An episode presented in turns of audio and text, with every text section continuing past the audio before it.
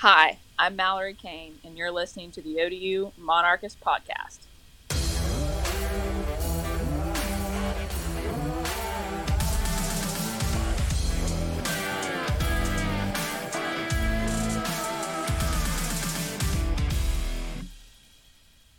All right, Monarch Nation, we're on a victory Sunday. Old Dominion goes to Southern Miss and wins 17 to 13. We are here as always with Aaron. How you doing, Aaron? Man, I'm awesome as always. Got a quick workout in again. This time I was not getting rid of anger, but I was rejoicing in the dub. Fantastic. And for the second week in a row, we are joined by the specialist goats of Old Dominion, Jarod Brown and Jonathan Plisco. Welcome, fellas. Hey guys, thanks for having us again. Morning, guys. Yeah, glad to be here. You there, John? Yeah, I think you're on mute. Did we lose him? I think we may have. Yeah, it's not showing up. Come back to us, Jonathan. Come back. John, are you out there? Oh, this network is struggling. Really bad. It's red. I've never seen Yeah, red. it's usually yellow. I kind of want him to just say, "Hey, that way we can get going." Signal if you're okay, John. Trust us, Jonathan is on the call. He's listening to us at least. He's here in spirit. Oh, wait a minute. He's going to be here twice. In here twice, you know. Can't get rid of me uh, that easy, guys. Welcome to the show, Jonathan. Glad to be here. Thanks, uh, thanks for having us back. Uh, definitely good uh, being here after the dub uh, yesterday. So Yeah. So, all right, where do we want to start?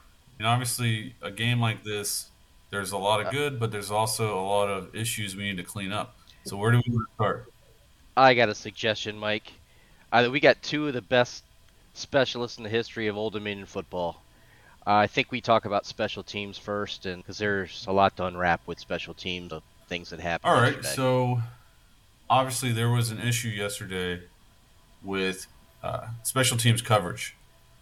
Our, our net per punt yesterday were 22.6, and we give up two punt returns for a touchdown. One is called back for a fair catch signal. Luckily, because that would have changed the whole dynamic of the game. But the Gunners outrun the ball. They lose containment of the punt returner, and Mims has no issue just running right down the field. Obviously, in my opinion, I think the Gunners need to just focus on the kick returner. If you follow him, you find the ball. That didn't happen, but I'd love to hear your opinion on it. Whew. I was gonna hope you started with with Plisco there, but uh, it's a tough one in in my opinion. This uh, this punter's been he's shown that he can he can punt the ball. You know, he's uh, a different style than Plisco's was back when he played, but he can punt the ball and he can punt the ball far. And the guys are used to that. And I know it's easy to say, well, if you do this, then it'll everything will be fine, or if you do that, everything will be fine. Uh, but yesterday on the first punt, he gets absolutely hammered on what I could not believe was a running into the kicker call. Should have been a roughing the kicker call, and that gets in your head. And the next one, you, you short leg it, you don't hit it as hard as you can, and then it doesn't go as far, and it and the return gets messed up, or the um, the coverage gets messed up because of it. Uh, not anybody's fault, in my opinion. Really, uh, you know, they were a pretty good uh, punt rushing team because you could see it. They got pretty close to him every time, and they absolutely crushed him the first time. And it uh, it just changes things. And then when the ref's not really protecting you either, because as a punter or a kicker, when you get hit like that in the middle of kicking the ball, like you, you have to be aware of that the next time. You get extremely hurt doing that. And he got hit in right in his knee as he's kicking the ball. And that's just going to completely change how you feel. You know, it, it really does change the mentality of the next one. Um, and he doesn't get the best punt off on the next one, and the coverage got changed because of it. I don't think it was anybody's fault. I don't think it was a huge big deal. It just turned out that in that situation, the punt returner did a great job and scores a touchdown on it. And it's just really, in my opinion, unfortunate, honestly, because that that first one, completely changes how the rest of the game is going to go. Let's talk about that call real quick because I, I was the same way last night, like losing my shit that of that call. Uh, but then I was, and so was the internet. Uh, Monarch Nation was the, the same thing. But then I educated a little bit on why that was running into the kicker versus roughing the kicker. John, if you're on with us, man, can talk talk to us about that call. Um, how, how am I coming across, guys? I know network loud and clear, man. There we go. Um, yeah, it's funny. I meant to actually look up the minutia of the rule between running and roughing the kicker, but I mean, I think I, I watched that clip uh, four or five times this morning. It's roughing. There's no question. Like terrible call by the referees, and uh, there were some other calls in the first quarter that were questionable. I, I know. I think the, the biggest difference is making a play on the block, and the guy clearly went to block, um, but as you know, one of the, the things Coach Z always did back in the day, teaching our guys how to block. You don't block where the ball is, you block where the ball is going to go. Mm-hmm. So the guy went for the block as the ball dropped, and as Ethan hit it, he hit it out of the guy's block lane, and then he got crushed for it. Um, again, I mean, to me, there's no question that that's roughing, and, and I'd love to hear the opinion, you know, from the uh, as we get educated the the minutia of that rule. But the fact is, the guy went for a block and missed, which is the risk reward of going for a block. Uh, but it, it, should have been roughing to me. Yeah, he didn't just bump him. It's all about whether you hit the plant leg or not, right? Well, it's just it's contact. If you go for the block, it's essentially you go for the block, you better get it, or it's roughing, right? I mean, running into the kicker is you pull back, and again, you run in like Aaron, I don't know if in your education or, or learning uh, between the minutia you do have that specific. Uh, this is roughing. This is running into. But uh, I know there's been instances in my career uh, specifically. Uh, I love this one. Jarod probably knows what I'm going to talk about. It was at Hampton. I hit a 55 yard punt, and I didn't get to see it because I got flipped. And I get up, and the umpire is signaling for tipped ball, and I look down the field and I look at him, and I won't use the exact language that I used on the field, um, but it's very colorful, very creative. And he, he grabs the flag on his waist. He says, "Say, say another word, and I'm going to throw the flag on you." Uh, so I said, "Okay, I'll just go back to the sideline. Thank you very much." Hey, I've got I've got some language here. It says the difference between running into the kicker and roughing the kicker is where and when contact is made. If a defensive player makes contact with the kicker's plant leg while their kicking leg is in the air, or severely contacts the kicker when both legs are on the ground, a roughing the kicker penalty will be called. Okay, so because his leg is still in the air and he gets severely contacted, it's not roughing the kicker, and that is ridiculous. That's absolutely ridiculous because there's no way that you can protect yourself. You can't hit back in the middle of your kicking motion. You can't do it. You know, I was a big fan of hitting back when I played, but not when you're in the middle of kicking. You can't do it. And you could tear an ACL, you could roll, get your ankle rolled on. There's a ton of things that can happen if somebody's going to hit you like that in the middle of your kicking motion, and that is roughing the kicker. And that is an absolutely ridiculous rule. If that if that's how it really is, I mean that is craziness. All right, John. I, I, I want you to also talk to us a little bit about punt coverage. Ooh, uh, you know, I could probably talk about an hour and a half uh, on this subject. So uh, I went and watched both instances. You know, thankfully only one was a, an actual punt return touchdown. Uh, you know, Jarod hit on some good points talking about the mentality not only of the coach but of Ethan. Uh, when we we look at you know you get hit, pretty heavy hit uh, you start second guessing your your protection. You know your snaps are a little high, a little low, a little left. Um, you know definitely creates some issues. But when we look at that punt performance, it's really a, uh, on the team. You know we were, we were texting about uh, the gunners and their uh, responsibilities, which every coach is a little different from their schemes. Uh, I don't know specifically what we run at ODU right now, but if you look at their formation that they went out on that specific punt touchdown, um, they kind of overloaded left. Everybody released left, so the expectation was it's going to be a left-sided punt. So uh, not only do you have protections, uh, different schemes, motions, etc., you do have a call in for the punter. Again, you either hit it left, you either hit it right. Uh, and you do not want to miss on those calls, or else, as you can see, uh, they take it to the house most of the time. So, depending, you know, they could run like a wall scheme to the barrier. Like, you know, it's all about the chess game, right? Not only on offense, not only on defense, but on special teams. Um, so, first issue is if you miss to the wrong side of the field, you're going to expose your team. So those gunners are running left, everybody's running left. They don't see the ball just because of, you know, the issues of getting the ball off. Ball goes to the opposite side of the field, straight shot into the end zone, right? It's kind of a cumulative effect of, I think, bad refereeing, uh, and then just some pieces that really didn't fall in place across the board from like coaching uh, and the, the execution by the team uh, to really result in that play. And thankfully, the second time that happened, uh, it, it, got called off with that fair catch. Yeah, thankfully, because I, I, the announcers tried to blame it for the rest of the game, which is silly because weird, bad penalties happen on scoring plays all the time. They get holds on offensive runs or offensive pass interference that wasn't really there. That one got called on us. I, he barely pushed him. I don't know if that's a good call last night, but uh, blaming that for how much game was left is kind of silly. But they scored there. That's a different ball game last night, given how both defenses were playing and how both offenses were playing in the red zone. Thankfully, we had a pretty even matchup last night um, offensively. Both quarterbacks had some issues. Um, I'd love to hear your opinion on pretty quick after that start. I'll jump into that one. Uh, gutsy call.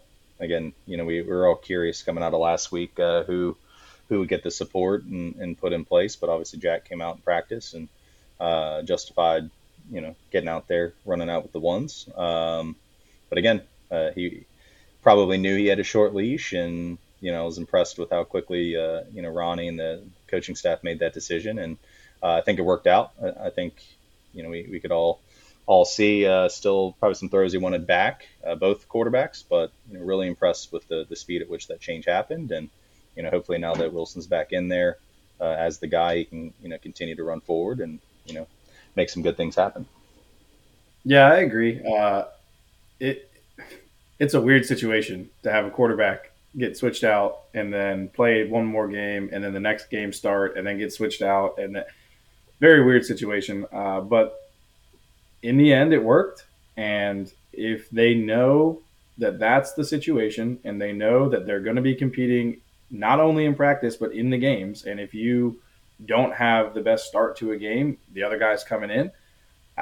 Like I said last week, competition is a huge part of college football. It really is. I mean, probably part of every every aspect of football, but in college football, I mean, they're bringing a guy in to beat you and if we have a really good quarterback competition and we're winning games and they keep switching it based on who's playing better at that moment, awesome.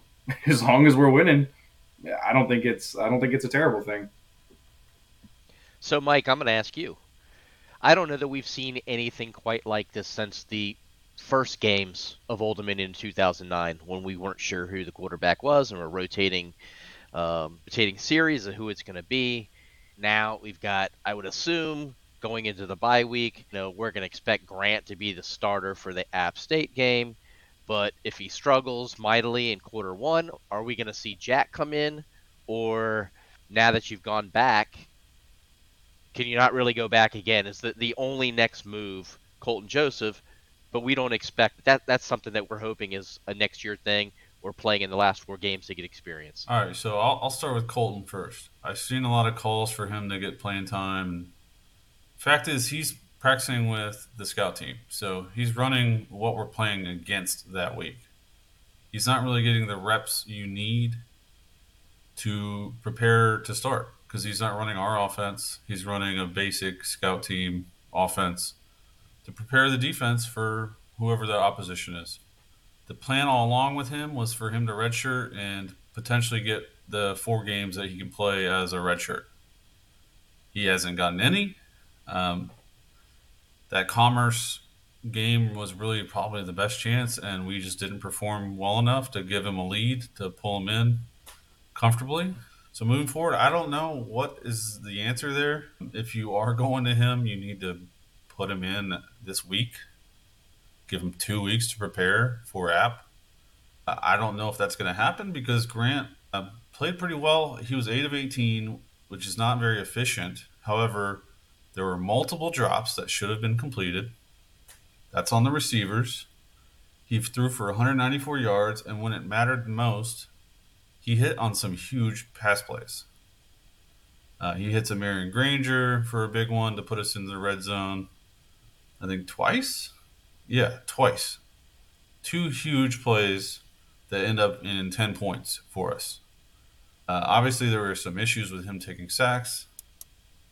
I don't know if you can blame that completely on him, but yeah, Grant's got to be the guy moving forward, in my opinion. I think it kind of reminds me of a better version of when we had Blake LaRussa battling for the job, where we weren't really committed to anybody. We were just kind of flipping back and forth. But I feel better about this situation because of how good of a deep ball Grant throws. It's just those short and intermediate throws we got to get a lot better on. That would make our passing offense a lot more efficient. And we just we only had a couple of those last night. He hit Wicks on a nice first down and then went back to the deep ball immediately. So yeah, it's I don't know. I feel like it's just going to be as long as Grant plays well, he's fine. But if he's coming out, yeah, if until he's, he's not bad. It kind of reminds me of last year with the basketball team. With we had two great scores in Chauncey and Tyreek Scott Grayson. But there was moments where you knew, all right, Tyreek doesn't have it this half. Give the ball to Chauncey, right? And then Chauncey would take over, and then vice versa. It kind of reminds me of that. I was like, all right, whoever's got it has it. If the one guy doesn't have it, no reason to keep him in because the other guy's going to be a better option at this point. And Jack just he did not look comfortable last night. I don't know any other way of saying it. He just did not look comfortable at all. Yeah, I'm curious if that. I know he took that big big hit on that sack on uh, I think it was the first drive. Uh, I wonder if that kind of you know skied things off from uh, the first uh, couple of play scripts and you know kind of downhill from there. But um, you know, just to kind of follow up the, those points. I mean, the way we ran the ball yesterday, I know we didn't have, you know, 330 yards rushing like the week before, but if we can keep doing that, uh, I mean, the uh, opportunity should be there for these guys to, to hit those receivers. So I'm, uh, you know, definitely, uh, I know we didn't score a ton of points. I think I, I said, what, 49 uh, 24 on the prediction.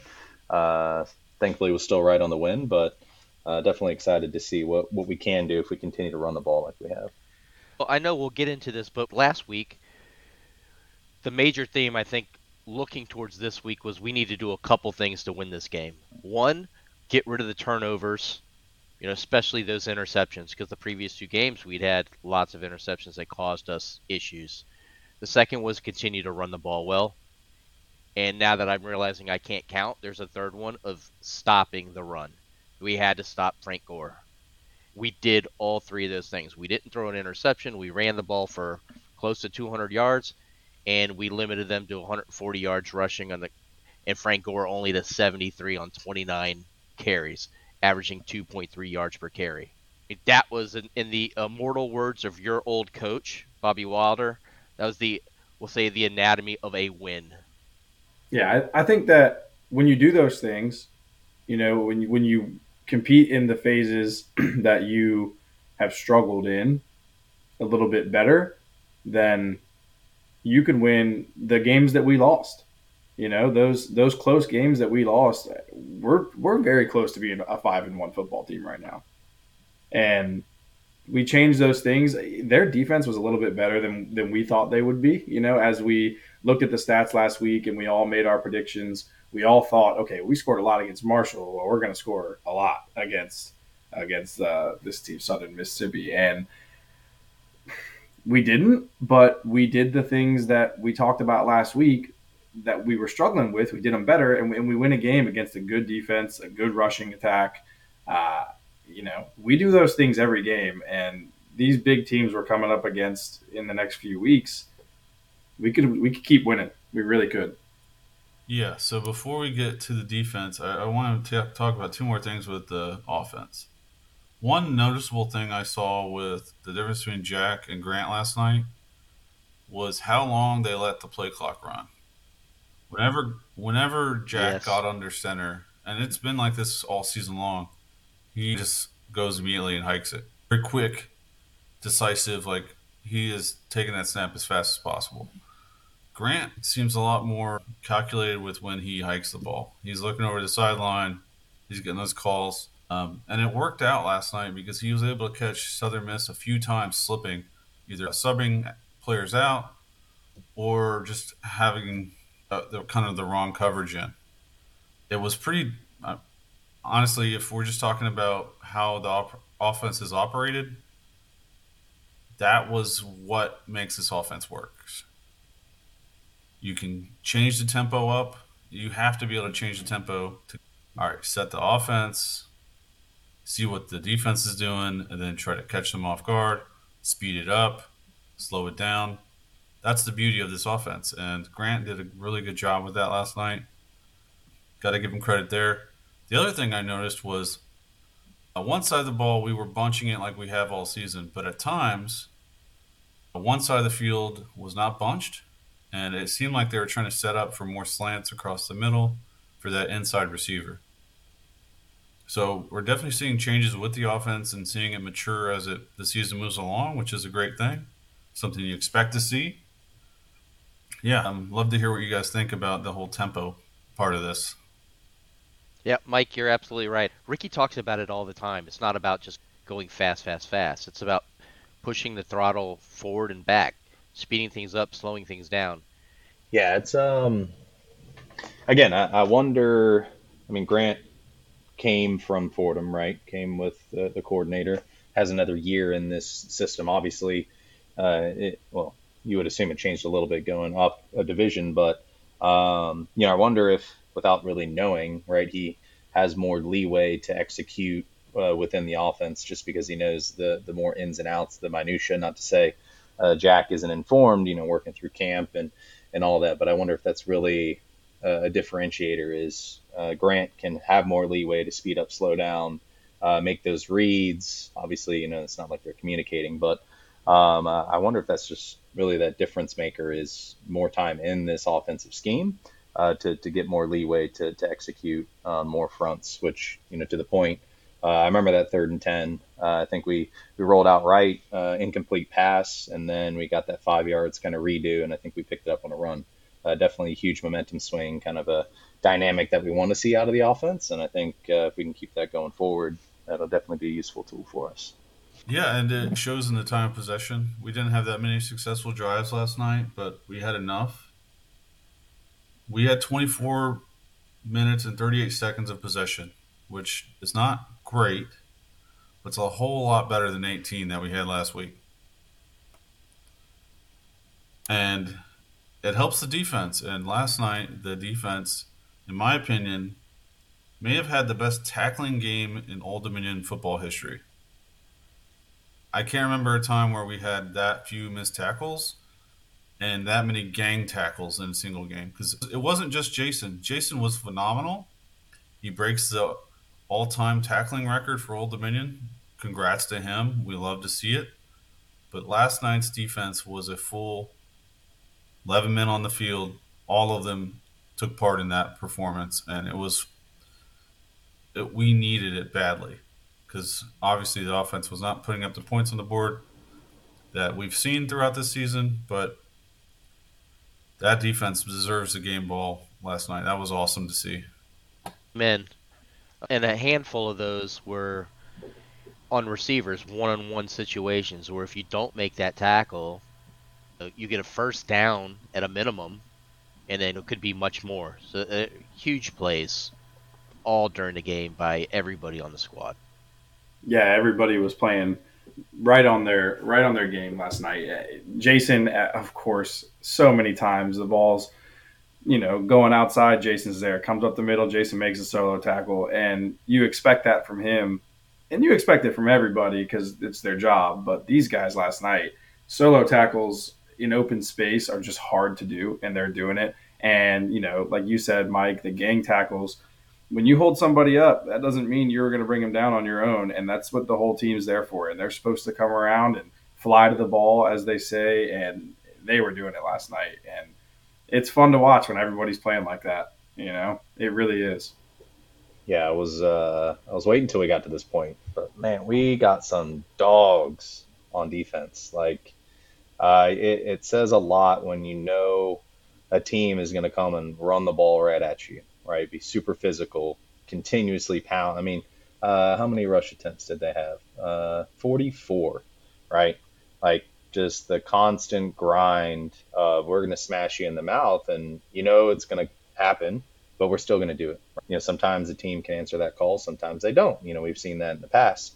Uh, but man, uh, what a performance! You know, as we mentioned, Jason with the 17 tackles, but I think we had what four or five guys with double digits, and just across the board, uh, whether it was solo or those gang tackles. I mean, they answered the call, and then again, they they sold out on the run, but we also didn't get really hugely gashed with the ball over the top, right? You know, I think the uh, secondary did great to, yeah, we're, we're selling out. We know we're going to stop the run, but they stayed on their, their assignments. They stayed on their guys. and they had a couple of long plays, but uh, I mean, what a phenomenal job by the defense again this year. Yeah, and then when you talk about clutch plays defensively, you got to talk about how do they perform when their backs against the wall, and we've seen it all throughout the season, but they are so tough to score on in the red zone. Phenomenal effort last night. We're holding them to field goals instead of giving up touchdowns. The defense gives up a total of six points on the night. If you play like that, we're going to have a chance, no matter how good or bad this offense is, the rest of the year in every single game. Um, this is a high scoring conference, but if you look at who performs the best um, at the end of the season, Troy last year, James Madison, Marshall. Those teams all had great defenses. You can't win this league without a great defense, and last night we had a great defense. And you know what? We have to give them even more props. I know that Southern Miss struggled scoring the ball early in the season, but their last two games, they scored 37 against Arkansas State. They scored 36 against Texas State. Their offense scored six points last night. I, I think that needs to be paid more attention to exactly how well the defense played last night, despite being put in not optimal positions and still being on the field. But we had the ball 24 minutes, so it, it was impressive. Yeah, I would love to. Uh, I, would attribute only three points really on the defense. You know, again, get get to the the minutia here. Um, you know, we had that offsides on that punt in the I think it was first quarter. Uh, defense did their job, came out, stopped them. You know, we had good momentum. Uh, D got off the field. Uh, another uh, special teams miscue um, that, that kind of put us back in the hole. They drove down. Defense again stood tall uh, and, and only gave up a field goal on that. But uh, yeah, I mean, just great to see. And to that point, I think it's going to benefit us the next couple of games because we're got some tough ones for sure. And I've said it a few times. I know we we all love Jason, but if you're not appreciating what we have while we have it, you're going to regret it. Watch every game this guy plays, pay attention to what he's doing, because this is not someone you're, we're not going to have a guy like this every single season. And we should know that given the last seven or so years of Old Dominion football. So try to enjoy what we have while we have it because I feel like Old Dominion fans are going to be talking about this guy for the next 30 years he's going to be in that Taylor zone of, hey, remember how fun it was watching Jason Henderson just harass the offense we were playing against? He put some licks on uh, Billy Wiles last night. Got a sack. He had another one where he was getting a sack, but Billy Wiles gets a really nice shovel pass. Just really clutch play by him. He was everywhere. Two and a half tackles for loss, which is his average, and it's near the top of the country right now. 17 tackles, just phenomenal. People always talk about this guy's the greatest of all time, and this guy's going to be one of the best of all time. And I think it happens too much at this point in every sport. But as you said, Mike, we're not going to see somebody like this for a long time. I'm not sure that we'll ever at Old Dominion see another player on the defense like Jason Henderson because the difference is if you're that close to breaking records, breaking NCAA records in one year, and then come back the next year and you're on track to do it again, it's an NCAA record. That's every school. That's huge schools that you're competing against. And when of you got time. of all time, uh, you, I don't, I can't imagine that we'll see somebody doing that on defense again. It is hard to do.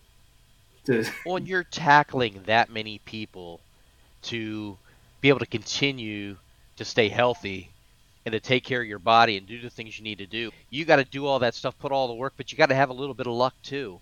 I mean, because mm-hmm. he's just hitting so many people. And like in the first game against Virginia Tech, we saw Virginia Tech was just trying to put two and three bodies on him. So, you know, a testament to him. But just to beat this dead horse one more time and how great this defense was this week, no Amori Morrison, no EJ Green. I mean, two of our most impactful players on defense not available. And this defense played the way it did and guys stepped up. It's just exciting to think about what the rest of the season can be. And if the offense can just you know be able to sustain drives a little bit more and just keep improving a little bit each week, the team really could be dangerous. Yeah, I mean this uh, 276 yards of, of offense for uh, the opposing team is just incredible, and it you know I like I, like you said, we're beating a dead horse here almost, but it's just when you look at that, if you're holding the other team under 300 yards, you're going to win football games. It just is what it is. So to put a bow on the whole Jason Henderson discussion, he's got 92 tackles through six games. That's a good season. Yeah, let me let me emphasize that's a good season. it's insane, like 92 through six, Incredible. and I think guys are happy with 92 on a you know full slate of games. Like, just ah, I love it. I will add that there was no Jalen Satchel last night. They talked about how many of our defensive line. We only had one defensive line starter playing last night, and they were huge. Mm-hmm. Devin Brand Apps, Denzel Lowry, a whole bunch of dudes just coming in and making plays. And that next man up mentality is huge. It's great to see because you don't see it every year. But we have it this year on defense.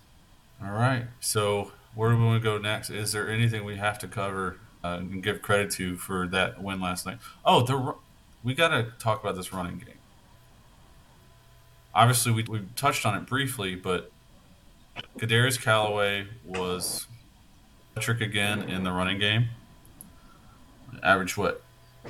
Sorry. Uh, 7.8. 7.8 on the ground. Keyshawn Wicks runs 10 times for 54 yards, 5.4 yards per carry. We average four as a team with the sacks, and there were five sacks. That's pretty. You're going to take that every game if you can get it. And most importantly, Keyshawn Wicks, when it's crunch time, he gets the touchdown run, but in that last drive, he reverses field and he ends the game. That play was just phenomenal. Yeah, that was crazy. It was like magic. He disappears into a sea of dudes. You think that he stopped for virtually nothing. Then we're going to have to punt the ball, put the defense on the field again, and hopefully hold the team uh, and win this game. But he puts the vehicle into reverse, somehow spins out of there, gets around the corner on the left side, scores the first down, stays in bounds, and puts the bow on a victory. I think I said last week that it's crazy to me that we can have two guys like this because Keyshawn Wicks runs hard. You know, we see Kadarius Calloway last week, what he did, unbelievable. And then this week, he looks the same yeah, he didn't break out the 70 yard runs this week, but he looks the same this week. Every time he runs the ball, you're like, oh, he's going to break it out. He's he's fast. He runs hard. But then you bring Keyshawn Wicks in, and he's doing the same thing. I mean, that's got to be disheartening for the other team because it doesn't really matter what you do. Whoever gets the ball when we run it, it they're gonna pound it, and it's not going to be fun to tackle them. They're probably going to get first downs. They might break it out for seventy yards. That's got to be terrible as as a defense to come against.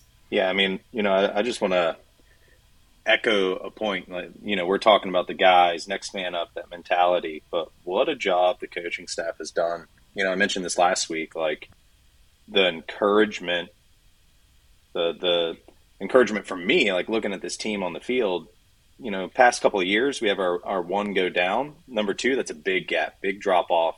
Again, we're not necessarily competing physically on the field, but man, like we have a lot of injuries, but it's hard to tell who's the one and who's the two, right? We have the next man come up and come out and compete. Again, haven't gotten the results we all wanted, but man, the the product is there, the the athlete is there, the scheme is there, right? There's there's not that huge drop off, and we're staying competitive, which again, amazing job by not only the, the guys on the field, but the coaches to put those guys out there. Yeah, I, I, I need to also say while we're talking about the running backs, Keyshawn did a fantastic job last night in pass pro.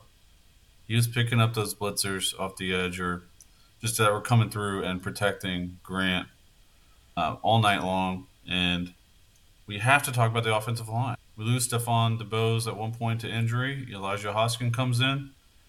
And other than a false start, he plays pretty well and obviously helps this run game keep going. Another example of the next man up mentality. Uh, so credit to the offensive line. They took a lot of heat early in the season for the sacks and but without the offensive line, this rushing would not be possible. So thank you, offensive line. We, we love to see it. Keep up the great work. Yeah, four point four plus yards per carry. We hold Southern Miss to two and a half with maybe one of the best running backs in mid-major football. Dude, I was looking this up while you guys were talking, and there are so many ranking ranking the best running backs in college football right now. Okay, so Frank Gore Jr. ranked number one in G5 football, and he's in a butt ton of list where he is in the top 10 of all of college football. I mean, to be able to limit him to 2.3 yards per carry a week after doing virtually the same thing to Rasheen Ali, damn. Yeah, that's a good day. I do want to go back to what you said, Mike, about the offensive line. You always got to give credit to the big guys. The big guys are 90% of the time overlooked because, well, if they're doing their job, you don't really say anything about it. And if they make a mistake, everybody freaks out. Uh, but man, both sides of the ball, our big guys are killing it right now. You know, it, it's pretty awesome to see because for a while, may not have had best offensive line, may not have had the best defensive line. Well, we didn't have the best team for a while, but it is fun to see things happening because of the big guys we said it on the defense. We lost three starters, and we come out and we stop one of the best running backs in all college football. You know, we have two different running backs who continuously get huge holes to run through, and then they do their job because, like we said, they run hard. But the huge holes to run through, it's just it, it makes the game easier. And our big guys are killing it right now. They really are. I think a lot of that credit obviously goes to the offensive line coach, but I would add Xavier Black. He is kind of the the center. He's the center, but he is the guy that kind of he's the center of that offense of line that group. He's the leader. He's the captain. Like without him, captain leads the, the team. So credit to Xavier, former walk on. Uh, can't say enough good things about how he and his unit played last night. But hey, shout outs to the uh, the walk ons. You know that's uh, it's great to see that.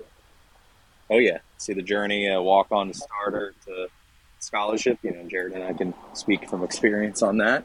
so we always love those guys. Or walk on. Definitely. All right, fellas. So we're headed to the bye. I, I guess a good way to end this show would be what were your expectations er, before the season started, and have you adjusted those? So we'll go around the circle. So, Jarod, we'll start with you. What were your expectations before the season, and how have they adjusted through these first six games? Yeah, if if I look at this schedule before the season started, with how our last few seasons have gone, not knowing really anything about our quarterbacks and how they're going to play, not knowing anything about our running backs, how they're going to play, um, knowing that we have a good defense, but we're playing good teams.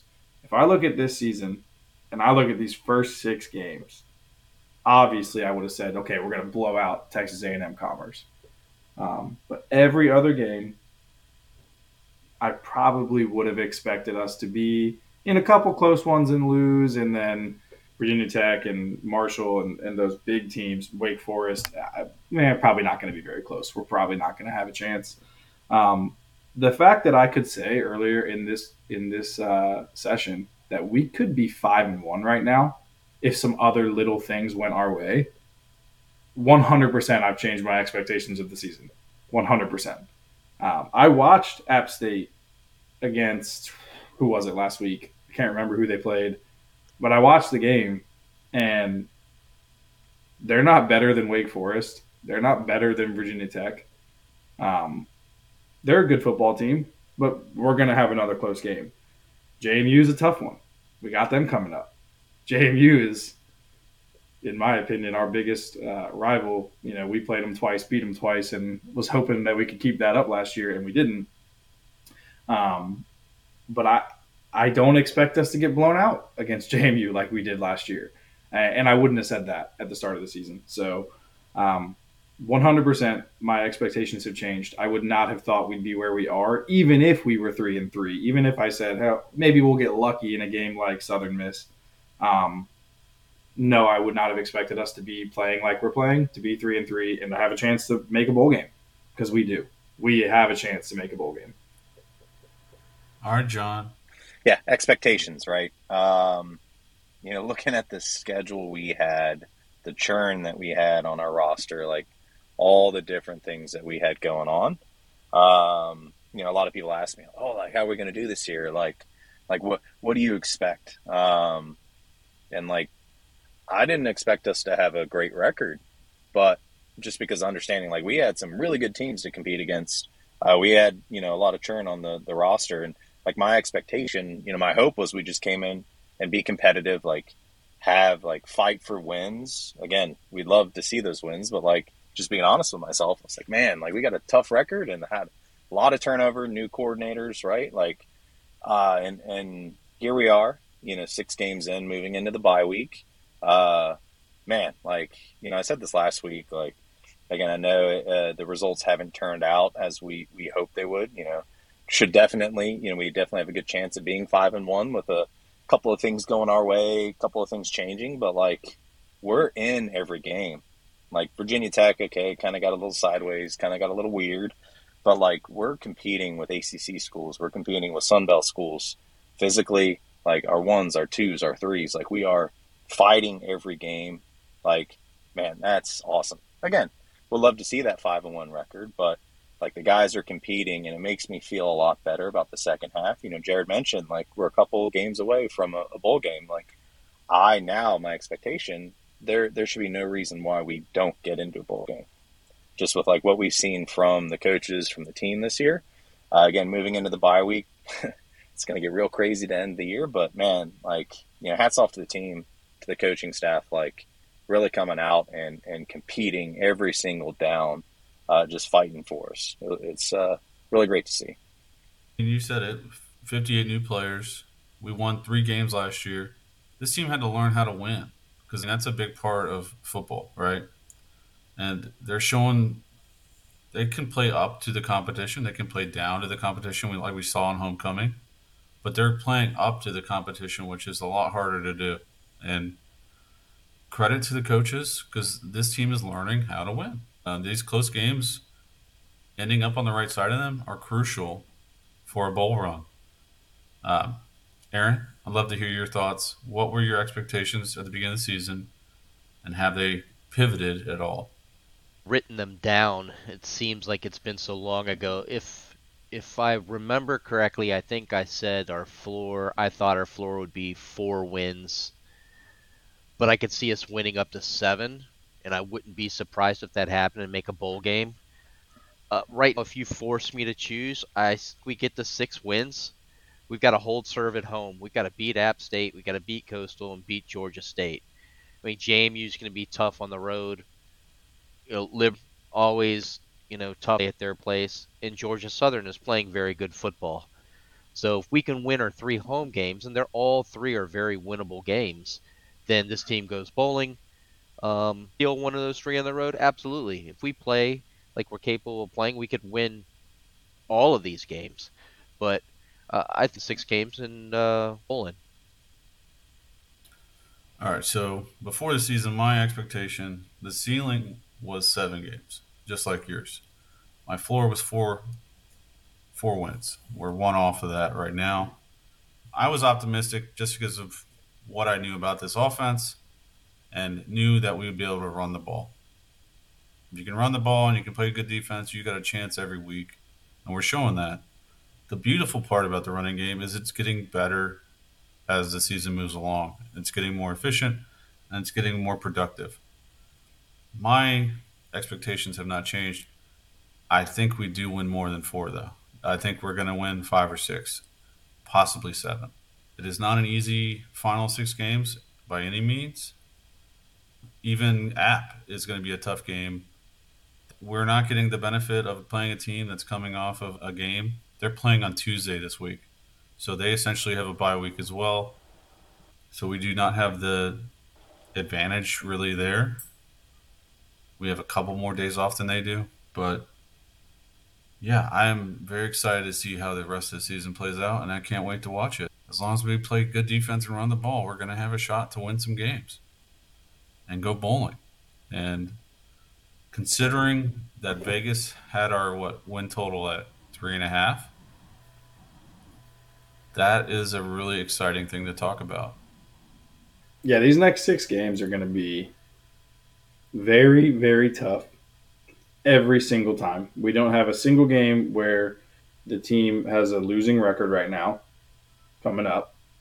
And we're playing against Oh wait, sorry, Coastal has a losing record, but I don't I don't actually see them as a losing record team. I mean, Coastal's a good team. We, we've known that for a while now. Coastal's a very good team. Um, so we do have one, but we're playing against teams that they're they're winning football teams. They uh, constantly have beaten us now over the last few years, and it's gonna be hard. But I I believe in these guys, and that's fun to be able to say because over the last few years, I think we said it last week. How many games did we stay at home in the fourth quarter? Did Plisco and I not just go to Delvex and get some pizza? Uh, and now I'm excited. I'm inviting people to games. Hey, man, we got a good football team. This is going to be fun. I got a coworker coming up from Florida to come watch us play against uh, against Coastal, and he's a huge college football guy, and he's coming up to watch. And it's fun to be able to say we're going to be in these games. We're going to have a chance to win. We're going to have a chance to go to a bowl game. When the last few years we, we didn't really expect too much. Um, so yeah, I'm excited. I will say this: at the beginning of the season, I was kind of looking at our competition and what games will be winnable, and that's kind of pivoted for me. I thought Georgia State, that's a game we should win. Now it's kind of like that's a pretty damn good team this year, the way Darren Grainger is playing. However, I knew there would be issues with Coastal Carolina and their new coaching change, uh, and that is playing out. Plisco, you you still there? You got any parting uh, thoughts? Yeah, I mean, parting thoughts, right? Uh, always great to, to come on to uh, a Sunday with the uh, victory in hand and looking ahead at the, the good football. Um, you know, just definitely want to thank you guys for having us here. Uh, we, as you can tell, Jarod and I uh, love ODU football. We love our school, uh, love Monarch Nation. just kind of have this opportunity to, to come on here and, and chat about, you know, what we love, still love, uh, is always uh, much appreciated. But man, uh, we definitely got some exciting football ahead of us, and we have a team that can compete uh, and, and, really make it really exciting, and you know, hopefully uh, go bowling by the end of the year. So just want to thank you guys and thank Monarch Nation for uh, for everything you guys do. Well, thank you so much for filling in on Gary and being able to be willing to come on here and share your thoughts and opinions yeah. on Old Dominion football these last two weeks. We couldn't be more thankful. I do have an idea. I'd, we have a voicemail line for the Monarchist. I'd love both of you to call after each game and leave a voicemail on what you thought happened so we can continue having you on each episode the rest of the season. Yeah, that works for me. But you know, if I leave a voicemail, it's probably going to be long winded. So sorry about that. That's okay. That's what we want. Yeah. Um, I don't know how. When did you guys start the podcast? The end of March of 2022. Yeah, exactly. I I didn't think it had been super long, and to say that 10 years ago when we were playing and it was a smaller school. Yeah, we sold out all the time, but it's a small school and uh, not a big, huge football program. We did some things to get put on the national map, but still not a big, huge football program. And to say that we were going to have in 10 years a, a, podcast that's all about ODU sports and ODU football a lot of the time. And people that really care and, and, and watch and, you know, live and die by the Monarchs is is pretty awesome to say to see. Uh, we love it, but we love it because we were there playing, you know. And it's it's hard to think that oh, there's guys that played with us that don't care because there's not too many of them. Uh, but when you talk about fans and when you talk about everybody else that has an interest in ODU sports, in college sports in general, it's really awesome to see you guys doing this and talking about this has been a lot of fun the last two weeks. So 100% we'll be calling in, and uh, I don't know if Plisco can answer right now. I don't know what's going on with his uh, his connection, but we will be calling in. We'll be talking about it. This has been a lot of fun for us. So thank you guys. Yeah, absolutely. Uh, I was going to chime in and be like, hope you don't have a a time restriction on those voicemails because Jarod might uh, bump into them. But, Call in uh, as many no. times as you want. Michael just stitch them together. Yeah. Don't tell Jarod that, you know. but no, we're absolutely going to do that, guys. Definitely appreciate that opportunity and all that you guys do. Yeah, we'll we'll try to open that up to everybody. We'll, we'll put the number out, and if you got a thought on the game, call in, and we'll try to start linking those in more often as we move forward. Because this is a show for everybody. If you love Old Dominion football, you, you should be a part of the show. So Hey, Mike, I've got one oh by the way before you sign us off. Actually, two but oh by the ways. The first one is now that Jonathan and Jarod are staying for the whole entire game and not leaving early for Delvecchio's. Like, okay, ODU, what what can we do about getting Delvex pizza in the stadium? And everybody's going to be happy on that one. And the second one is just as an early primer. Saturday, November the 4th, the game against Coastal Carolina at home is going to be our Toys for Tots drive. So you just want to start getting the word out early in the blue lot. That's where the collection is going to be. New, unwrapped toys or cash. The Marines will be there. We'll be putting lots of details out about it in the coming weeks. But last year was the biggest and best that it's been. We were able to help a ton of kids in the 757 to have, you know, a better Christmas or an actual Christmas because some of them wouldn't have one otherwise. So thank you so much to Monarch Nation who came through last year. We're doing it again this year. It's going to be even bigger and better. Yeah, you say bigger and better. Last year we had a, a tank on 43rd or what, 49th? 40 right right by the stadium. Right by the stadium we had an AAV that you could collect and drop your toys off right in front of the black and silver lot. I got word this week that we're going to actually have two tanks this year. Yeah, what's better than one tank? Two tanks, and we got them. Um, there will be a really great flyover before this game, so bring toys, bring cash, however you can contribute. We want you to contribute and make this another great year for the Toys for Tots and all these kids in Hampton Roads. Um, on that note, I think it's time to close this out. Old Dominion thank you for that defensive performance last night. That was fun to watch. I can't wait to see what we do the rest of the year. Enjoy the bye week, everybody. and go Monarchs. Go Monarchs. Go Monarchs. Go Monarchs.